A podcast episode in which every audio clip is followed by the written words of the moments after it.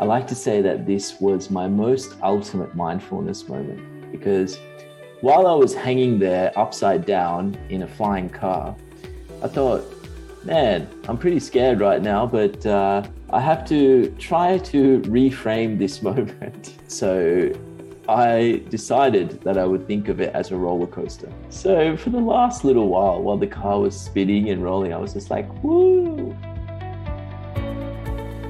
It felt like a choice between re entering my body or leaving it permanently. And there wasn't any logic about it, there weren't any words. It was just a sense that I had moved into a different place and I would have to choose to move back if I was going to move back. I grew up with a mother who suffered from schizophrenia. I lost my husband to suicide. I lost my twin sister to suicide. But when people have asked me what my life's been like, my automatic is I've lived a charmed life. When I was in law school, I became depressed. And you know, the thing is, I think about having a spinal cord injury, but the depression was far more paralyzing than the spinal cord injury.